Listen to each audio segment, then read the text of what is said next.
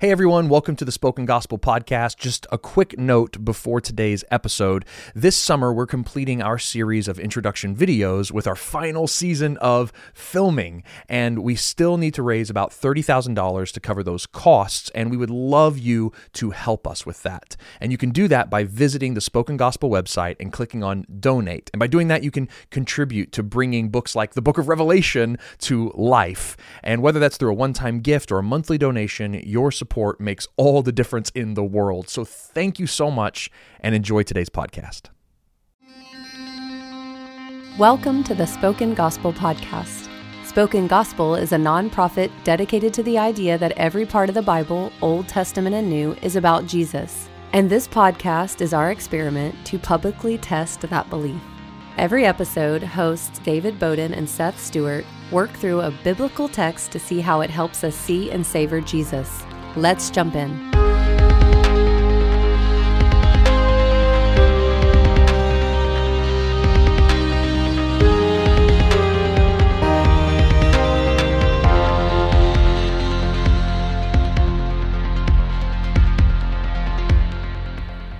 Well, welcome everyone to the Spoken Gospel Podcast. Thank you for joining us. Seth, how are you? I'm I'm uh, hesitant. You're hesitant. My heart is melting within me. You're hesitant for Harem. I'm hesitant to talk about Harem. Uh, yeah. So this is a special episode today.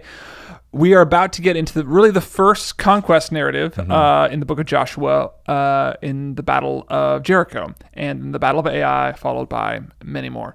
Um, and before we did that, we kind of wanted to answer an objection people commonly have to the book of Joshua in general, but Christianity kind of as a whole Yes. Mm-hmm. like is god guilty of genocide um, because he commands for the merciless slaughter of men women and children and a god who does that is not worth worshiping that's kind of the most blunt way to Yes. say say it and the book of joshua is used as proof that god is a merciless god who commands the slaughter of men innocent men women and children yes. um, and by implication sometimes even that that means this is the reason why the crusades happened and this Right. is and then that means also god could command the same thing today and christians would go out and do it That's right. so th- that's kind of all on the table and we want to kind of clear the air before we talked about all that um, and then so and talk about that question Yes. So this will be a different episode than tip than, than normal. One because we're kind of taking a whole idea rather than just a specific text,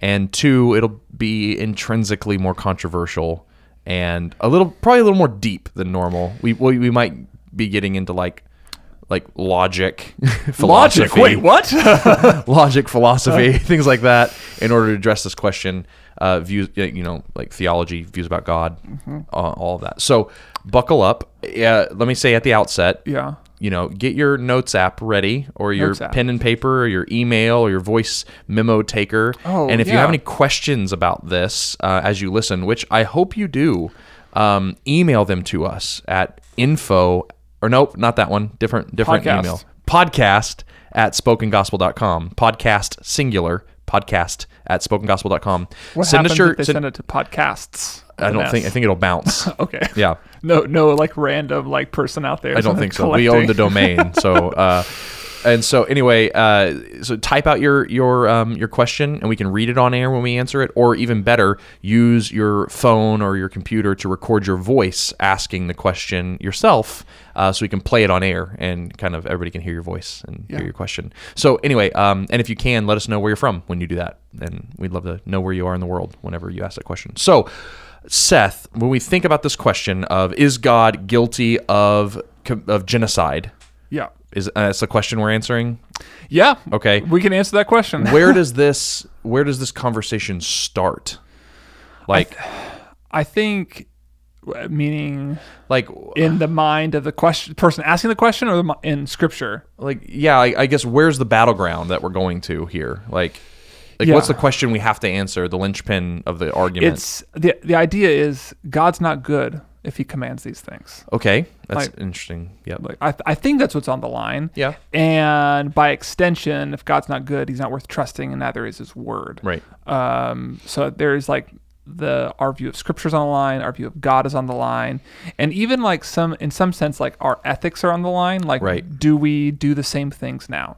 And I feel like that do we do the same things now? And just because God commanded Joshua to destroy uh, men, women, and children in Jericho, does that mean we should as well? I think that's the easiest one to answer, just by virtue of God makes gives different commands to different people at different times under different circumstances, and we're just none of those things apply anymore. And there's a difference between reading about God doing something at one point in time and then prescribing it for a different point in time now, especially after um, a new covenant era. Yeah. So, like, we have a- a covenant that God made with Abraham to give them the land. And that covenant is being fulfilled in Joshua's leadership. Right. But in Jesus, the land that we have been given has already been given by virtue of Jesus' death on the cross. Yes. The whole world is his. We already live in the land, and we are going out and proclaiming the gospel as a new type of not conquest, but yes, yeah, conquest. conquest against, it's like, but against it- spiritual enemies. like it's spiritual enemies Yep. and the darkness that's Of- pushed back yeah. by the words of the gospel. Right. You've been saved from your sin by the acts of Jesus. yeah, Repent Paul, and yeah, believe. Paul says in the New Testament, like our weapons are not against flesh and blood. You know, those aren't our enemies, but instead they're against any thought, even any thought that would put itself against the gospel of Jesus. Like, so Yes. we're going after logical arguments that are opposed to the truth statement: Jesus is God who died and rose again. So the really simple answer to people who say, "Well, because God commanded it here, He must be commanding Christians to do it now," is simply like, I just don't think that's not the way the Bible presents its own commands. That's not the way covenants work within Scripture. Um, I think I think there's a clearer way to, to, Okay. to, I think there's a straighter line to draw because I think it can be confusing to say, well, like, yeah, God commanded that then, but He doesn't now, and it's like, well, why? How do you know it stopped? Like, I just think it, Yeah, yeah. it adds more questions Okay. than it answers. I think a better way to say it is what you've just said. i- Is that the reason why the conquest of the land is over? Is because the conquest of the land is over. like, Yeah. the conquest of the land was um, a a physical um, project of a much larger spiritual physical reality. Like the land being this Garden of Eden um, 2.0 was to be taken over and it was given to Abraham, but it was inhabited. Like people had stolen the land that wasn't theirs anymore. And so they had to drive them out. And then those that weren't driven out, they had to utterly destroy so that they could dwell in this land, make it pure, and live with God again. G- Garden oh. 2.0 Right. they failed that project and so jesus comes and he does it differently he does it by dying on the cross being haremed himself, Yeah, how- yeah, devoting himself- himself, to s- destruction. He And- is yeah. God's child that is destroyed.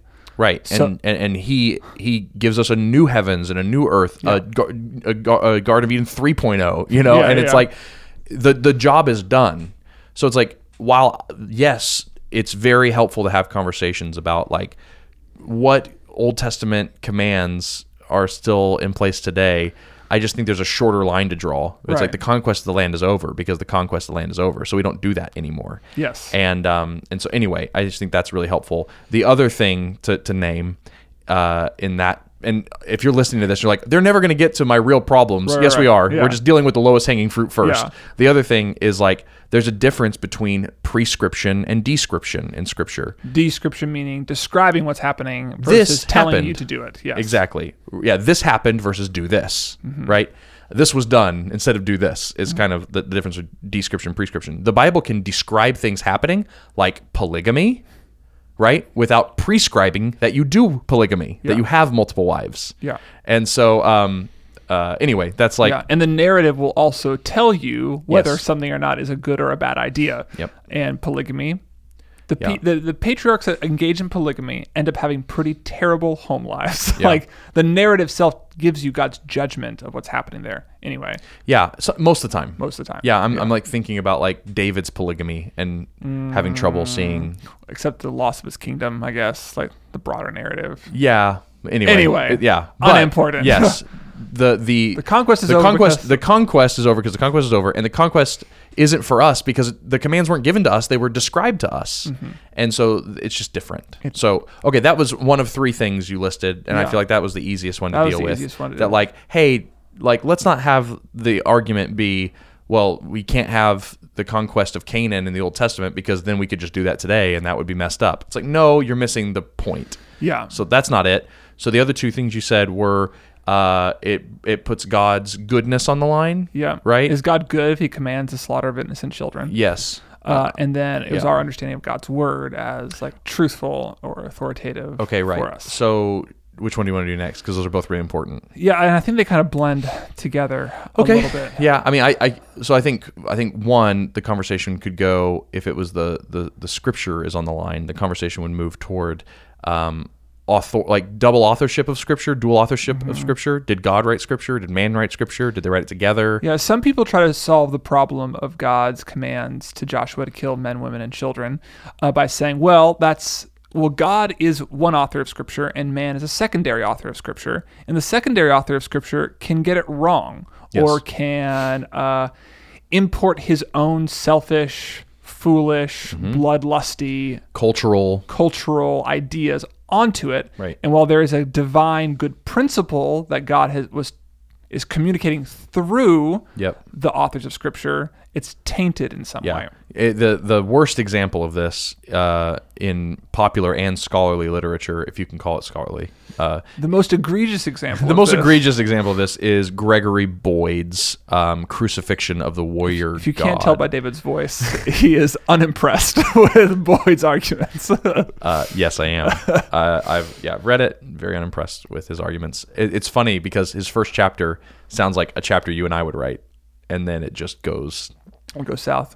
bonkersville. Um, so anyway, and his argument is that that um, God would say say something to Israel like, "Hey, you should go live in Canaan," Mm-hmm. and his intent was like, "Go be light there, like m- you know, hang out Mm-hmm. Image there." the sacrificial love of Jesus by Yeah. dying for your enemies, and through that process, you would take over the land. Exactly. Or like or not even take it over. Just go live there. Just go be a light. Just go that's an evil place. You're good people. Go be in that place. And they heard that and said, "Oh, well the only way to go live in that land is to kill everybody there and take it and then brag about it in our in our god documents." Like Yes. that's his argument.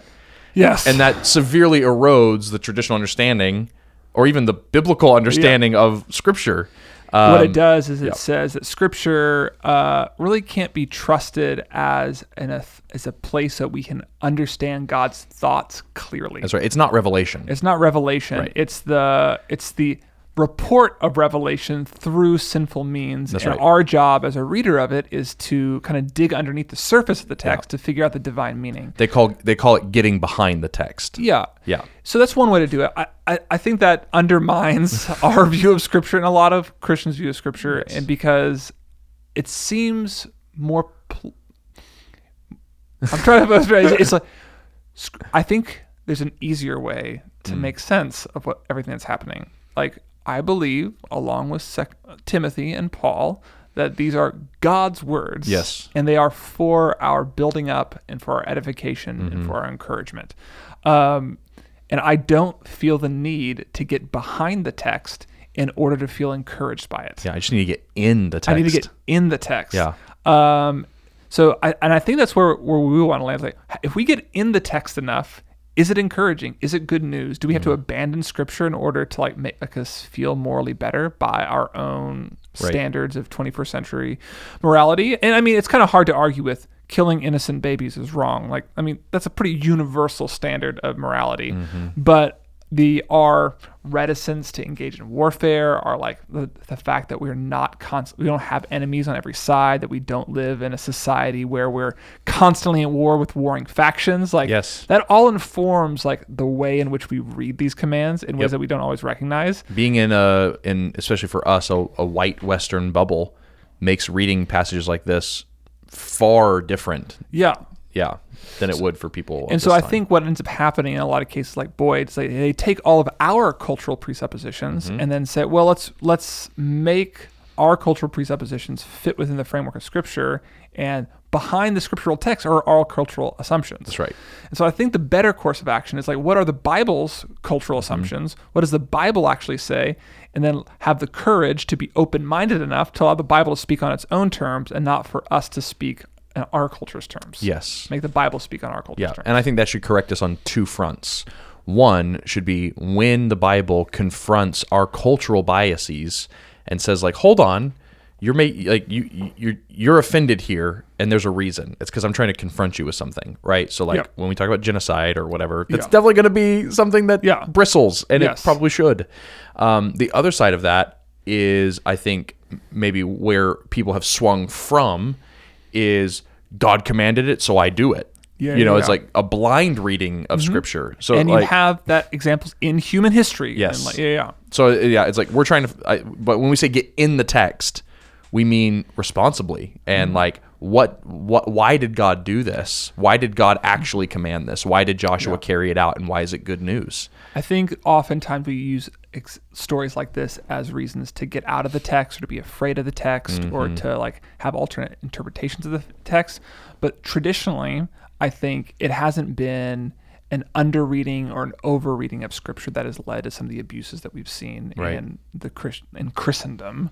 It's been the fact that we haven't engaged with it deeply enough. That's right. I think the Crusades are evidence of the fact that those leaders didn't read their Bibles deeply enough. No. Not that they held to them ti so tightly that that's caused them to do that. No, I think they were misreading the Bible Right. to uh, affirm their own cultural assumptions. Right. It's almost as if people who might fall under Boyd's camp are cri- are rightfully critiquing the Crusades and Mm-hmm. saying you are baptizing your own bloodlust and Yes. and inculcating God in that to give him to get his stamp of approval on this military campaign you want to go on.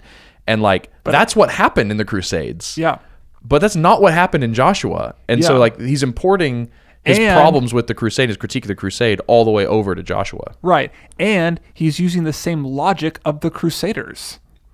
Like people who are would say like no no no our our cultural understanding of this text is informing our reading of Joshua. Therefore Joshua tells us to go to battle. Yep. Boyd says no our cultural understanding of the reading of Joshua tells us battle's always wrong all the time. Right. So it's just a different form of Yep. reading presuppositions into the text. That's but right. Mm-hmm. it's the same logic. when you want to see something in the Bible, you can often find it there. Yes, um, and not like and not to like pick on Boyd. Like he he represents a larger broad like- like body of scholarship that is Yes. problematic, and I'm Right. sure he's a lovely man. I've never met him. I'm sure he is.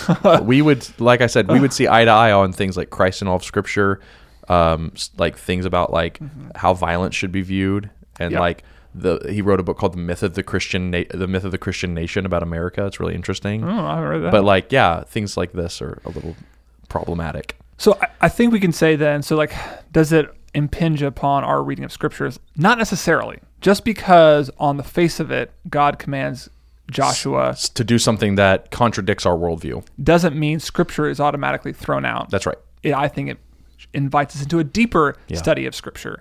So, really, then the conversation that's on the line is: Is God good when He commands something uh, like genocide? Okay. Uh, so, the first thing we should just say is God never commands genocide. That's right. Well, tha- that's the question I wanted to ask you was Yeah. what does God command? Because it's I think one of the best things you should do when somebody brings up like a difficult question like this, you know, is like challenges your faith on something or challenges you something in the Bible, be like, "Okay, let's go there and see what it actually does say."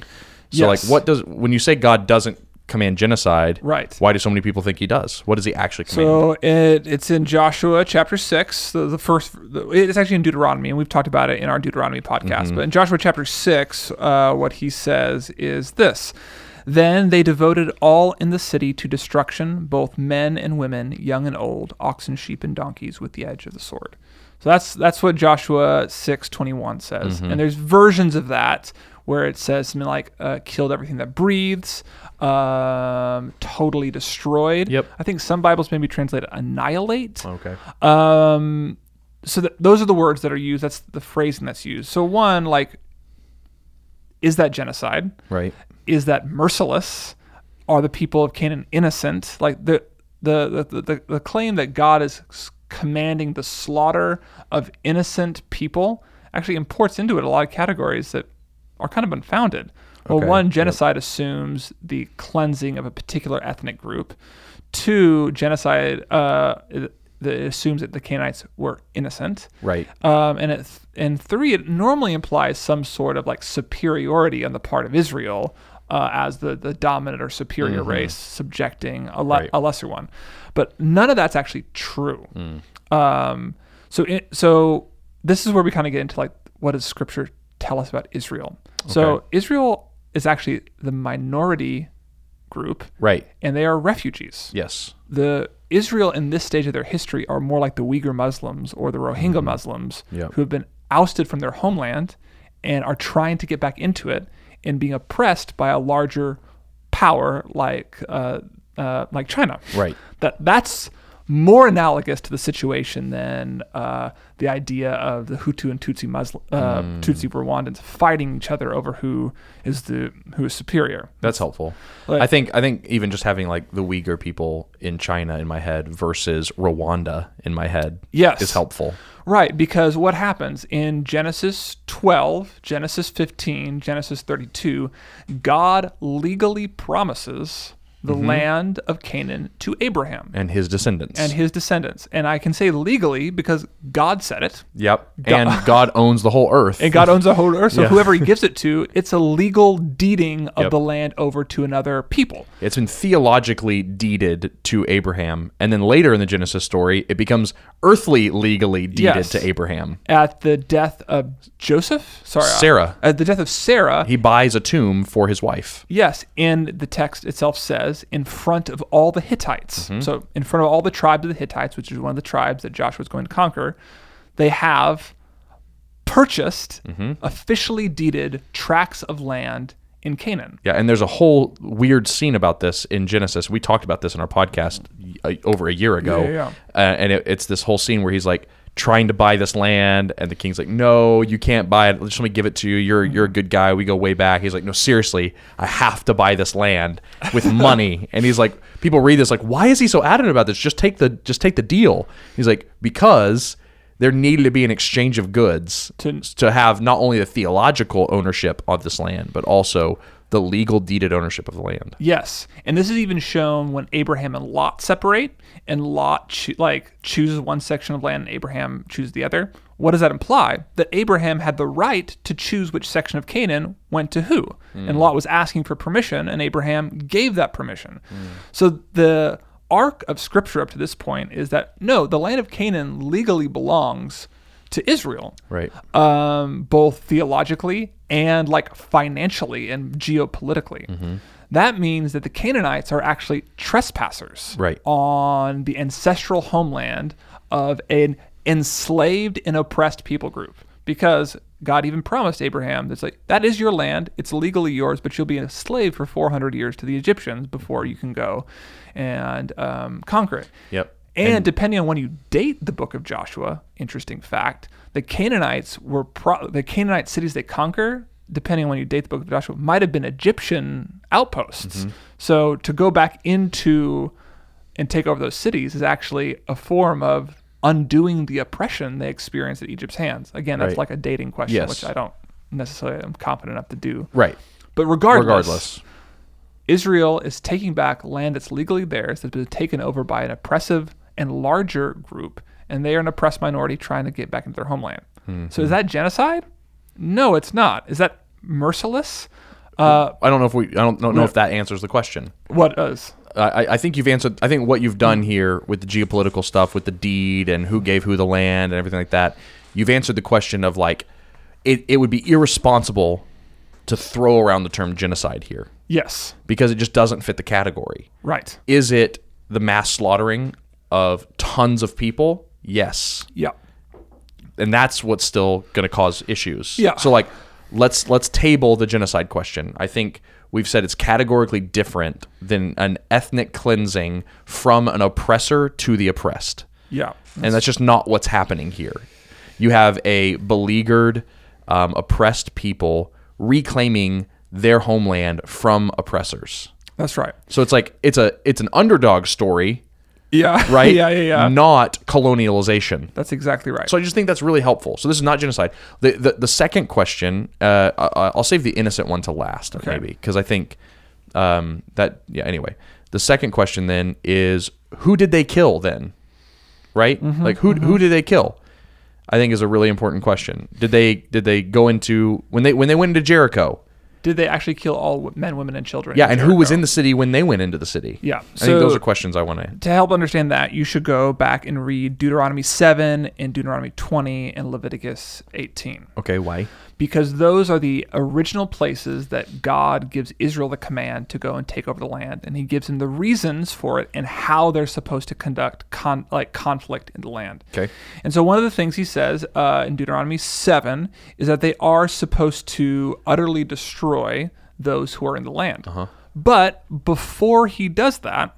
He also tells them that he will go into the land before them and send hornets Yeah. which is a really strange phrase for us, but it's repeated a couple different times about throughout the book of uh, Deuteronomy, and it's kind of related to the idea of like confusion and terror. Yes, which is a common thing God does to Right. win battles. Yes. He confuses. That the- happens in Gideon's army. It happens in uh, AI. It happens in a whole bunch of stories. Yeah. God will just send something into the camp to make people start attacking each other or flee for no reason. Yes. And God specifically promises that he will go before they get there. And we have proof of this when Rahab says, All the inhabitants melt in fear of you. So the idea is that God has promised to go into the land before them, stir up fear and confusion, and actually drive out some of the inhabitants before they even get there. Right. So this is promised in, Ju- in Deuteronomy 7 and Deuteronomy 20, and then it actually happens. When they get there, people are afraid of them. Mm-hmm. Um, and this is confirmed as well by the fact that once Joshua takes over all these cities in the beginning of Joshua, at the beginning of the book of Judges, they're all inhabited again. Right. So the question is, well, if God, if Joshua utterly destroyed the Canaanites, utterly destroyed Jericho, utterly destroyed the Amalekites, Why are they still here? why are they still here? Yeah, and there's two answers to the question that are typically posited by people who want to affirm scripture. Yeah. One is the argument you're building, which They were is driven they were away. driven away and then they matriculated back in. They Yes. kind of trickled back in. The second argument is the hyperbolic argument, Mm-hmm. which is that when the Bible says utterly destroyed, it doesn't mean utterly destroyed. Yeah. It means like, dude, I devastated him, I wrecked him, I kill I killed him. Yeah. Like how the how the basketball game go? Oh, we killed them. You murdered the other team? Right. No, we No. just beat them badly. We just beat them badly. And there's some evidence to suggest that. Sure. I don't know if it's the most convincing evidence Yeah. that we have, but regardless, the who is so the, que- if the question is who are they who is Israel going to battle against? Yes. It's only the people that have decided to stay in the land after a prolonged divine campaign of confusion and terror on God's part before the army even gets there. Yes, it's the obstinate. It's the it's the um the fearless. It's the stubborn. It's- stubborn. well, Joshua will call them hard-hearted. Yes. just like he called Pharaoh hard-hearted. Right. So what you actually and we also have really interesting stories coming up in the few podcasts from now where Mm-hmm. the kings of the nations will gather together to fight them in this coalition, and they're described as hard-hearted. Well, at the same time, people like Rahab and the Gibeonites have their hearts melt within them. have their hearts melt within them, and then they join God's Right. people. Just because this is another reason why it's not genocide. I don't want to step on no. episode six or epi- you know or like yeah. chapter six or chapter nine, uh, but like this is another reason why it's not genocide is because people of that ethnic group are given opportunities Yes. to receive free grace and mercy and be fully incorporated into the people of Israel. So much so that Rahab becomes the great great great great great grandmother of Jesus. Yes. So this is not like it can't be genocide. Yes. If the very first city they go into, we have this beautiful moment of salvation. Like It's not it genocide. can't be genocide. It's the hard hearted people that remain in the land right. Mm-hmm. after God's divine campaign against them. And then among those people, there's still opportunities for grace and salvation. Right. As is the ca- case with Rahab. Even Caleb, who initially went and spied out the land, we're told that his mother is of a Canaanite, Canaanite. descent. Yeah. And then even when they had like the covenant renewal ceremony, when they've like defeated AI. A- AI and Jericho, and we'll be in our next podcast, Yeah. and they celebrate that God is given giving them the land. We're told that sojourners and strangers are Mm. part of the covenant renewal ceremony. So it's not the ethnic cleansing of a different nationality, race, ethnicity. It's God wiping out those who are hard hearted against him and instituting a multi ethnic people that are primarily Jewish Right. to worship him in God's presence. Yes. That's what's happening. So it's Okay. Not a genocide. Right. Not a genocide. not every single inhabitant that used to be in the land was probably in the land whenever the people came to wage war against it. Yeah, so it would have been like an abandoned land to some extent. To some extent, uh, definitely not abandoned. You get body counts. Mm-hmm. yes, yes. You know, abandoned. I just meant like a good mi- amount of people. some people left. Some people the left. people who are there wanted to be there. Yes. That's all we need to say. Yep. We don't need to like say how many people left, what percentage of people left. The people there were given an opportunity to leave and, did not leave. and they chose to fight God. That's right. instead. They just they, they chose to stand up against God. Yeah. And they lost. yes. Um okay, great. I- And I, yeah, okay. want to add one more thing. so ahead. one more layer to so who is Israel attacking? Mm-hmm. We're they're also attacking the morally corrupt nation of Right. Canaan. So back in Leviticus, again, it kind of and Deuteronomy, it details the practices of the land of Canaan and includes things like ritual, uh, prostitution, bestiality, incest, and child sacrifice. Yes. And this was so rampant that it kind of borders on criminal. oh It's yeah. like- these are these are like these are things that the UN would be actioned on to go Right. into a, a, a th- there's a whole civilization of people who are murdering their own children. We need to go in and stop this. conscripting their daughters to serve as cult prostitutes. Like, Yes. this, it's we would go stop this as Yes. like um, like uh, there would be like American troops that we Yeah. would send in to stop something like this from happening. Can- like uh, insofar as you want to get mad, and we need to talk about this, Mm-hmm. get mad about Israel killing children. You need to first be upset that Canaan was killing their children. yes, yes, most certainly. That's exactly right. And what's fascinating is back again when God promises the land to Abraham, he says the reason you're not taking the land now Mm-hmm. is because the sins of the Canaanites has not yet been filled up. Right.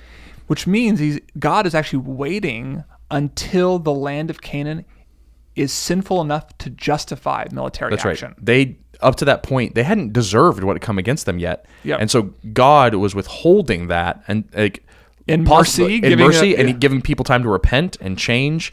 And so when Israel finally comes in judgment and in conquest against Canaan, they deserve what they get. they deserve what they get. We even have a story in Genesis 34 where Mm-hmm. a Canaanite king rapes an- a Hebrew daughter, yeah, one of Jacob's daughters. one of Jacob's daughters, Dinah, and then her brothers go out and attack that whole town after and- tricking them to be circumcised. yeah, after tricking them to be circumcised. It's a crazy It's a story. funny story. Uh, and then God condemns them for that. Yes. Why? Because the sins of the Canaanites had not yet been fulfilled yet, and military action on that level was not permitted. It was not just. It was not right. Yeah. So this isn't genocide. Who are we fighting? We're fighting the criminally, hard-heartedly, morally corrupt nation of Canaan who decided to fight God rather than flee for their lives. Right. Yes. Uh, one last thing, I guess, to add on to that then would be that there's also a theological enemy, like happening here, where you and, and I, I don't like when when people talk about this as the only reason the conquest took place. There are there are theologians that do this, where it's that you back in Genesis you had the Nephilim and they intermarried. You know, you had these god men kind of Mm-hmm. Yeah, yeah, yeah. angelic An- the superheroes Anakim. the Anakim, the Nephilim, and they persisted, you know, into Canaan, and we have references of them. Goliath was one of them. Yeah. He was a giant. Yep. Anytime you read a giant, you're talking about a descendant of the Nephilim, most likely. Yeah. And so these were like superheroes, you know, in a sense, like that Yeah. were like half quote unquote fallen angel, half fallen human, and it was like not good, and they needed to be driven out from God's earth. They were they were an abomination. Yeah, they were representative of just how Yeah. the, the sinfulness of mankind Right. in the divine realm. Like, That's right. there's, Like th- And everything was broken. that they had all camped out in Canaan. Mm-hmm. Of course they had. Yeah. If they're God's enemies, they're taking God's land. You know, they're you know just like nana nana boo boo. I'm going to take your land too. You know that kind of thing.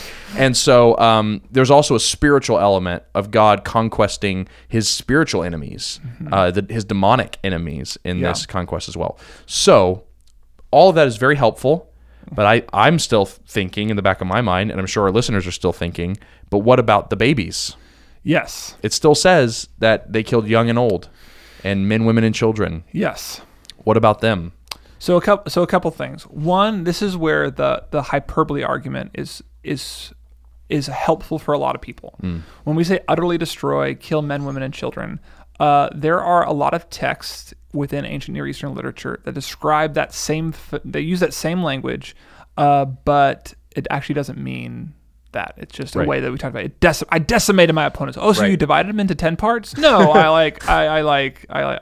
we- I, I beat him ten nothing. Right, yeah, yeah. that's what I meant. Yeah. Mm-hmm. So there, there's that. So it, it actually doesn't mean that Go- God commanded the killing of children. It meant that the functional annihilation of that tribe. It was a cultural idiom to Yes. talk about completely mil- com- complete military victory over an entire city. yes, Like we we conquered the men in battle, the women in their homes, and by killing the man, we ki- we cut off any possibility of them having future children. So we killed their children, Yes. their potential children, even. the other side to that is there's also biblical evidence for that. And so there is so one we have it in here.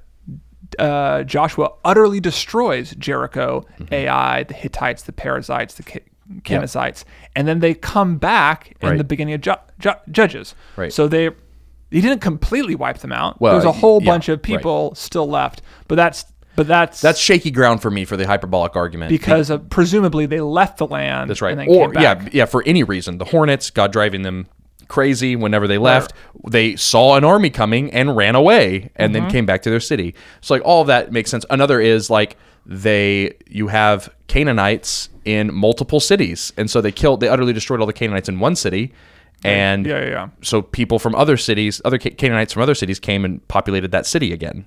right. It's like, So- hey, free housing, you know, like they, so Right, right, they right. Get, or like free fields, and they Yes. they come and take up The more root there. compelling argument for me actually comes from 1 Samuel when Saul is commanded to completely destroy, same words, utterly destroy, completely destroy the Amalekites. Mm-hmm. And he doesn't, except for a number of oxen, sheep, and the king, Agag. Yep. Saul confronts him and asks him why he disobeyed the Lord's commands. Wait, who? Oh, Samuel confronts Samuel him. confronts Yep. him and says, "Why didn't you obey the Lord's command?" And and then uh, the king Saul says, "No, I did. I completely destroyed them, except for these animals And the king. and the king." And then when as Saul as Samuel responds to him, he never mentions Agag. He assumes the capture of Agag would eventually mean his execution, and he only references the animals as a, a um, as the problem. as the problem.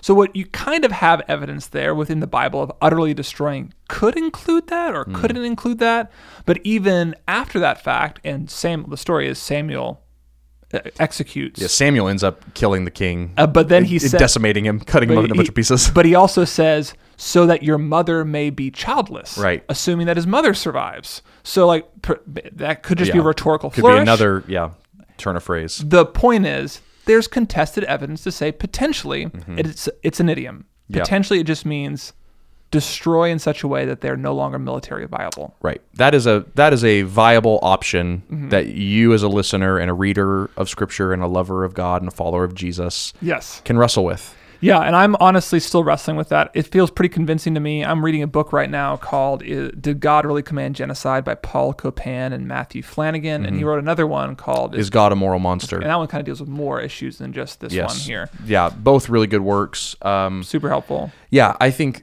we should talk about the other option. The other- yeah. and give full breadth to it as well. So the other option is assuming everything we've already said that these are the hard-hearted people Mm-hmm. that Yes. have remained in Canaan, uh, who refuse to repent, and just think about like that that leaving that exodus from Canaan because of God's hornets, whatever those are. Yep. Like if you have a family with small children and you hear about this encroaching army who's destroying all these major kings around you, You're gonna run. you're going to run. Yeah. So the young and old children, like, uh, so I want to say, like, the children element is probably fairly small. Like, yeah, we hope to God. We like, like, it doesn't have to be for the strength of this argument. No, it but doesn't. Just, but presumably, it, it should be. should be fairly small. Yes.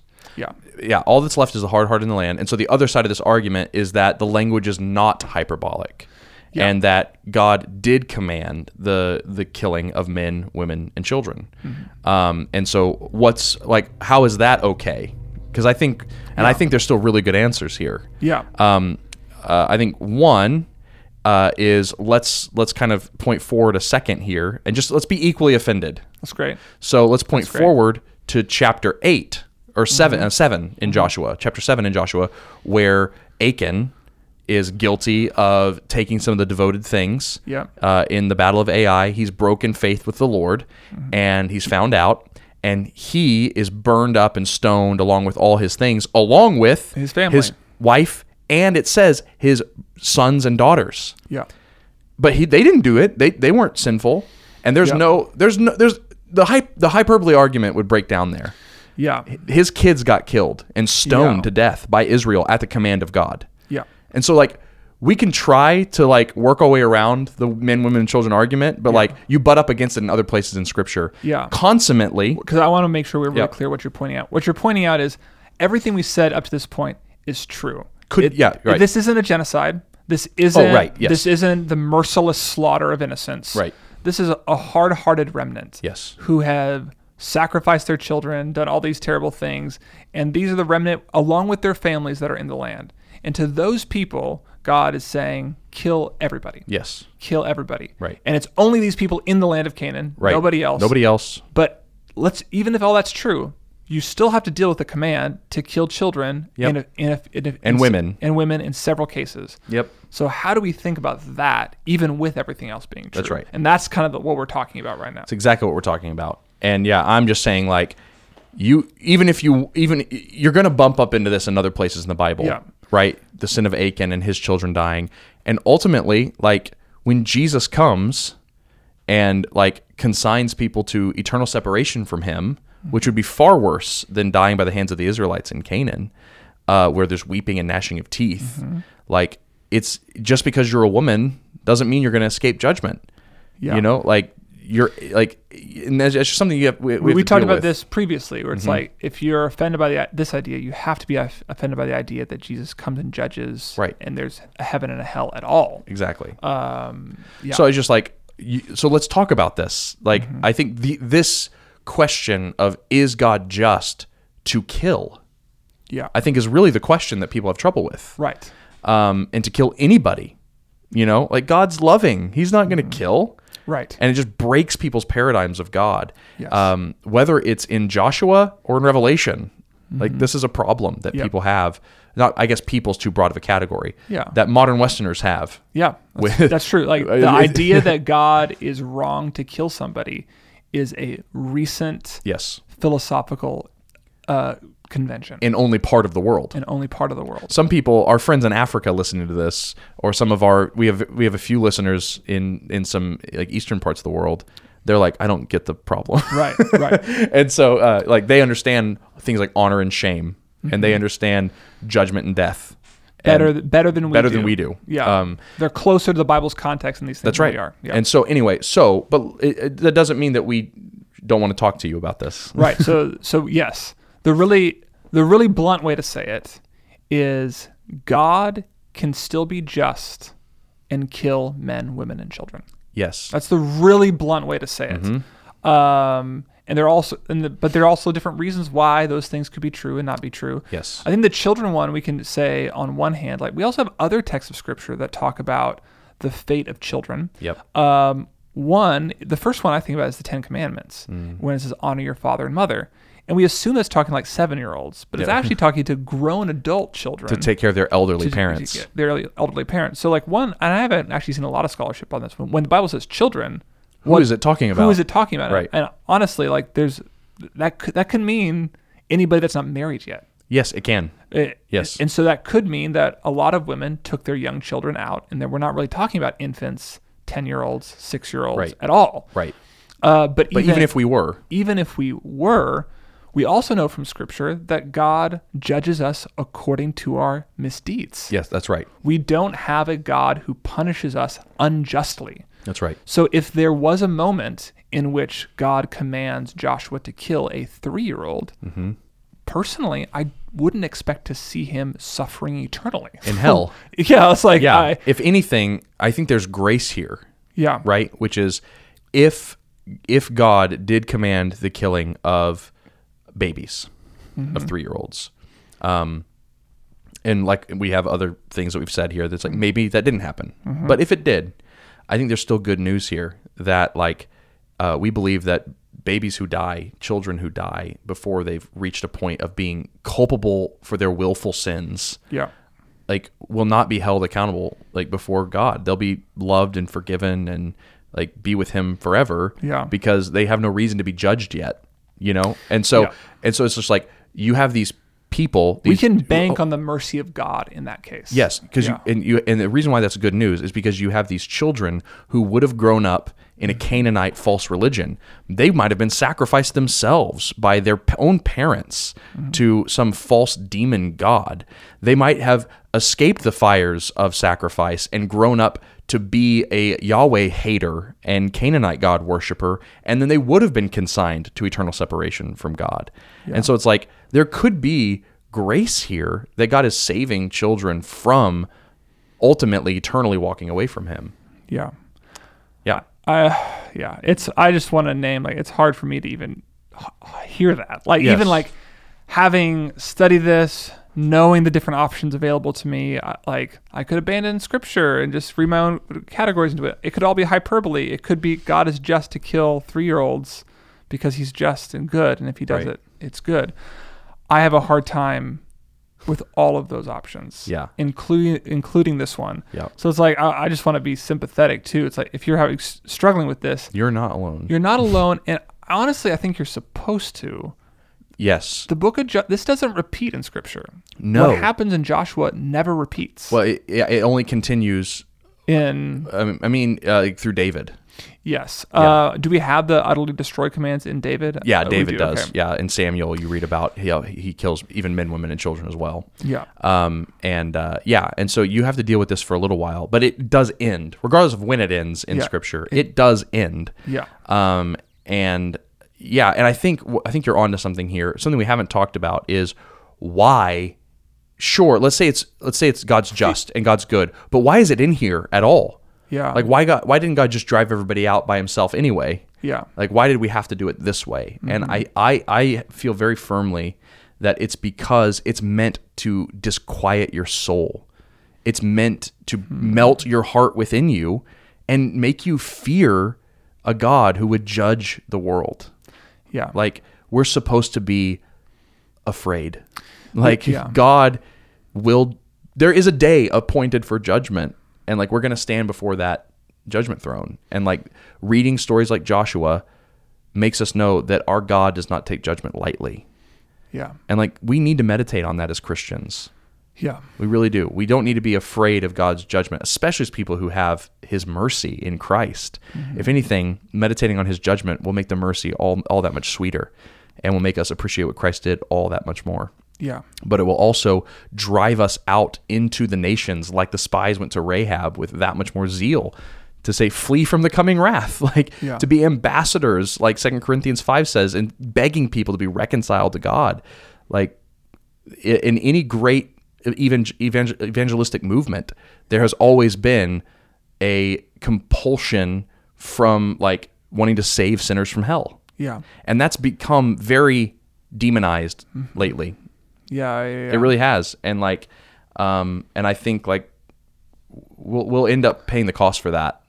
Uh, like either as like we just languish in like zeal to share the faith, like share our faith with others, or like we just miss out on how great and powerful and just God is. yeah. And like I, I- we'll we'll pay the cost for it theologically, culturally. Yeah. Yeah. I guess I think if I'm going to put the like just vulnerably, and maybe we can't answer it, but just like why does God's justice have to be proven at the cost of a child's life? Like why? Like the point is made when he kills guilty Canaanites. I don't feel like it's made more clear when he kills a child. Yeah. Um, and like part of me, even as I say that question, is like, man, I, I feel like I have enough good biblical evidence to say there were no children in Canaan. And it kind of solves the problem for me. And I feel like I have a lot of good biblical evidence. Even like we haven't even talked about this, but like the primary way that Deuteronomy and Leviticus and even the jo- Joshua talks about it is driving out the inhabitants. He drives out the inhabitants. Like uh, Adam and Eve were driven out of the Garden of Eden. Joshua's driving out the inhabitants of Canaan. Like, I, I don't ha- like, I don't necessarily biblically like. I think I can make a strong exegetical biblical case. Like everyone in Canaan was guilty, um, and there were no children that weren't mor- morally culpable in committing bad deeds. I think I could get pretty close to there. So like, why why do I why does God's justice need to be proven? What am I missing? Like, you know what I mean? Like, Oh, yeah, I do know what like, you mean. Like, why do I have to have preserve God's justice to kill a child? Yeah, I think part of that is well, one, I think we've, I think we're conflating two things. Yeah. So one is we're starting to ask the wrong question Okay. of of God's justice. So we were kind of talking about how God's justice is a good thing and we need to see it here and like that's why one of the reasons why it's in Joshua. It's not the only reason the conquest happened. The conquest of the land, I wouldn't even put God's justice maybe on the top 3. yeah, it, God's Like- dwelling with His people. Yeah, there's a to lot of cre- other yeah, things yeah. happening. One of which is the purifying of the land, which is a concept that is just extremely foreign to us. Um, I mean, imagine the last time you read Leviticus, right? And how hard that was. It's because so much about it uh, of it is purity culture, and it's about like taking things that are unclean. Mm-hmm. Not like evangelical purity. No, culture, no, but like, not- no, like this not worth the biblical wait. idea of like ritual purity, Ritual like an purity. ancient idea of biblical purity, which like we just really I, I racked we racked our brains when we came up with the the idea for the Leviticus video to, Oh, to yeah, try to yeah. do we have any modern analogs for purity like like clean spaces like Right. Mm-hmm. not really like we're like it's hard to it's hard to pray uh, in the same bed you committed adultery that was like as close as we could get Mm-hmm. yeah, yeah, yeah. it's like that place feels unclean and like God wouldn't want to go there. Right. But like it's not it's not perfect cuz God would still meet you there. Like Yeah, you know yeah, so yeah. anyway, it's like anyway, so there's this whole thing about like pure purity that's happening. The and there's another thing that we're very far removed from that our friends in the east are just not far removed from and it's family like headship and and like mutual responsibility. We are an radically individualized culture Yeah. that you only pay for your own mistakes. Yeah. You can't be held responsible for somebody else's. That is not true for the way that the rest of the world views everything. yeah. You you bear the sins of your father. And we can ignore that, but like psychologists even in the west are being like, I mean, you're repeating the sins of your father, you Right. know, and it's like it bears out in real life.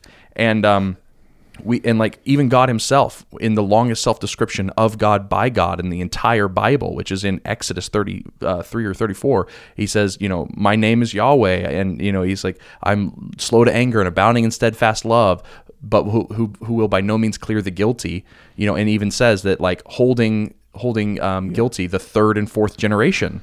Yeah. And like there is a principle in in the way the Bible viewed the world that held children responsible for their for their parents. or at least the sins of the parents were sins- transferred That's right. onto Yes, that's a better the- way to view it. The like- guilt of the parent is transferred onto the child, not that the child right is is culpable for the sins of the parent. right which is also the reason why like the children of faithful israelites Yes. were included in the covenant Right. without ever being circumcised like Right. right, you know or, like- or whatever And this goes all the way back to the Garden of Eden, where you had two seeds.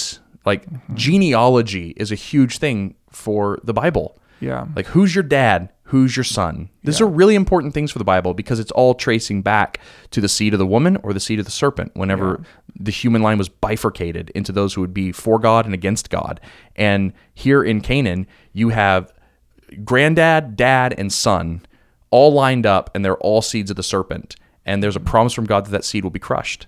Yeah. And so like it's good when evil is crushed. And like we have a hard time, especially we we, we have a baseline in the West of human innocence.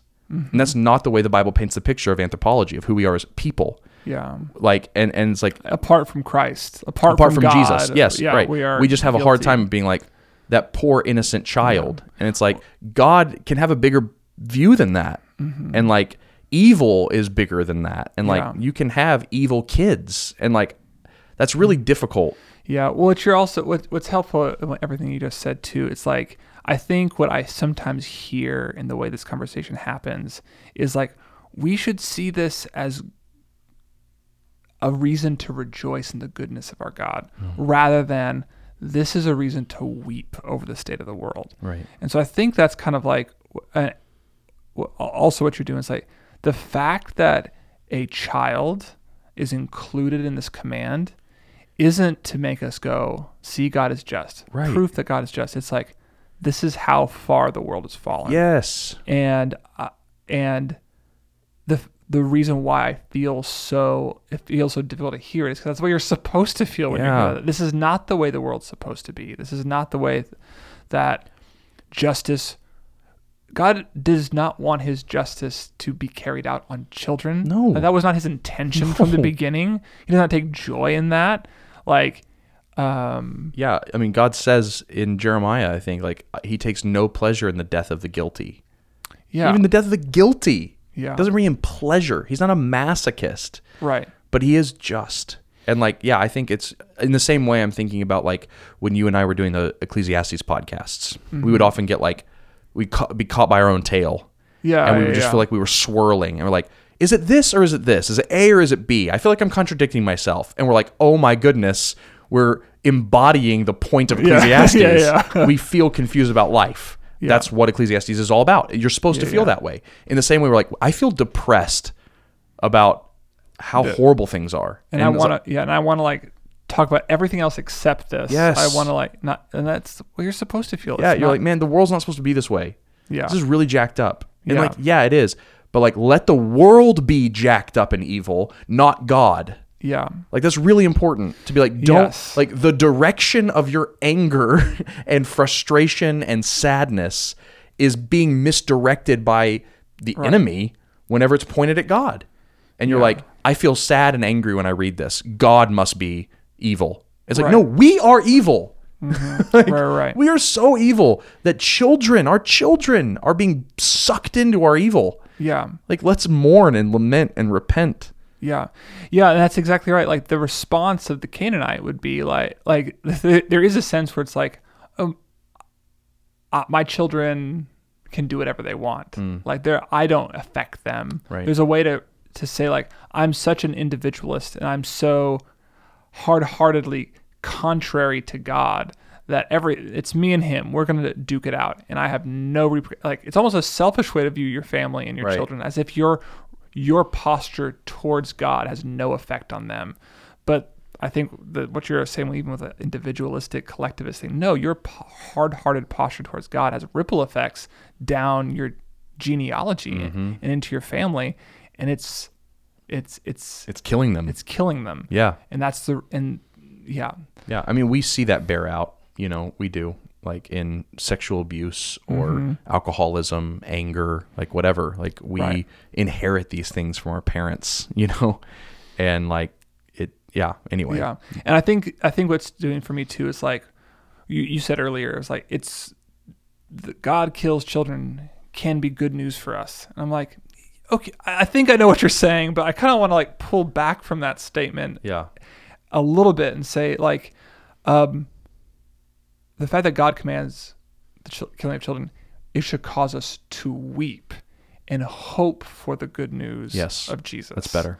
and like because the good news of Jesus is that all sins are laid on him, On God's son, on, on God's son, God's child. on God's child, and all of our animosity, animus, hard-heartedness doesn't trickle down to our future generations when they place their trust in him. Right, exactly. Like- what like I quoted that God will hold, like, you know, back in Exodus, God will hold the guilty.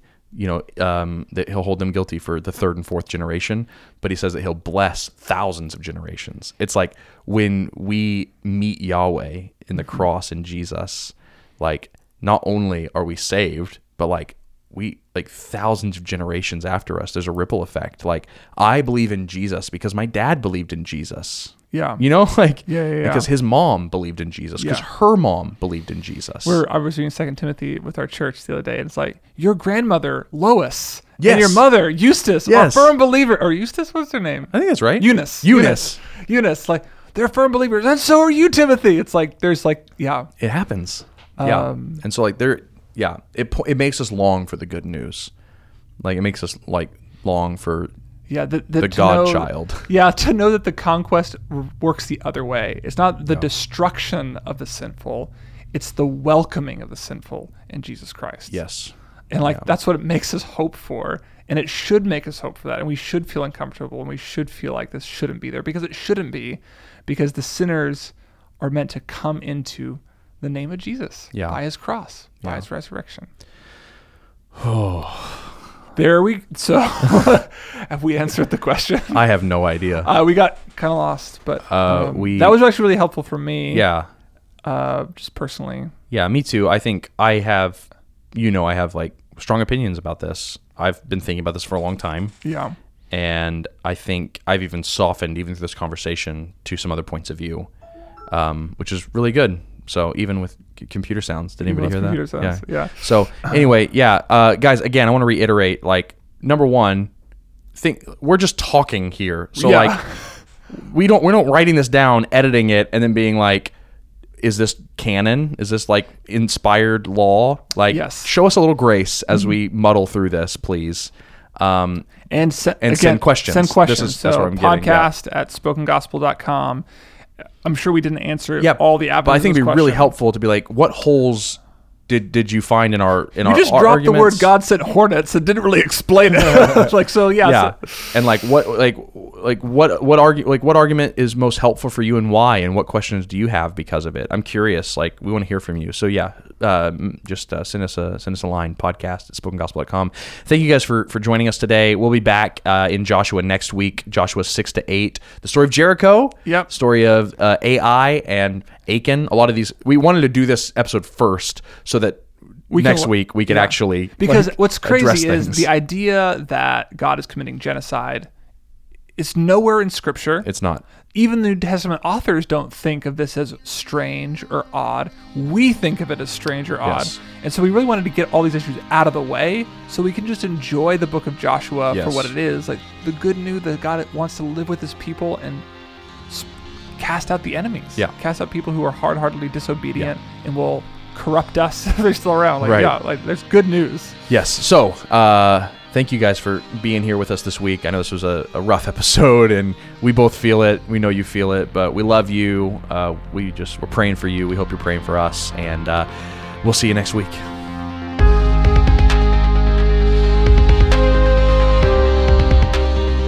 Thank you for listening to the Spoken Gospel Podcast. Spoken Gospel is a nonprofit that gives all its resources, like this podcast, away for free because of supporters like you. To help Spoken Gospel in our mission to speak the gospel out of every corner of Scripture and view all our free resources, visit SpokenGospel.com.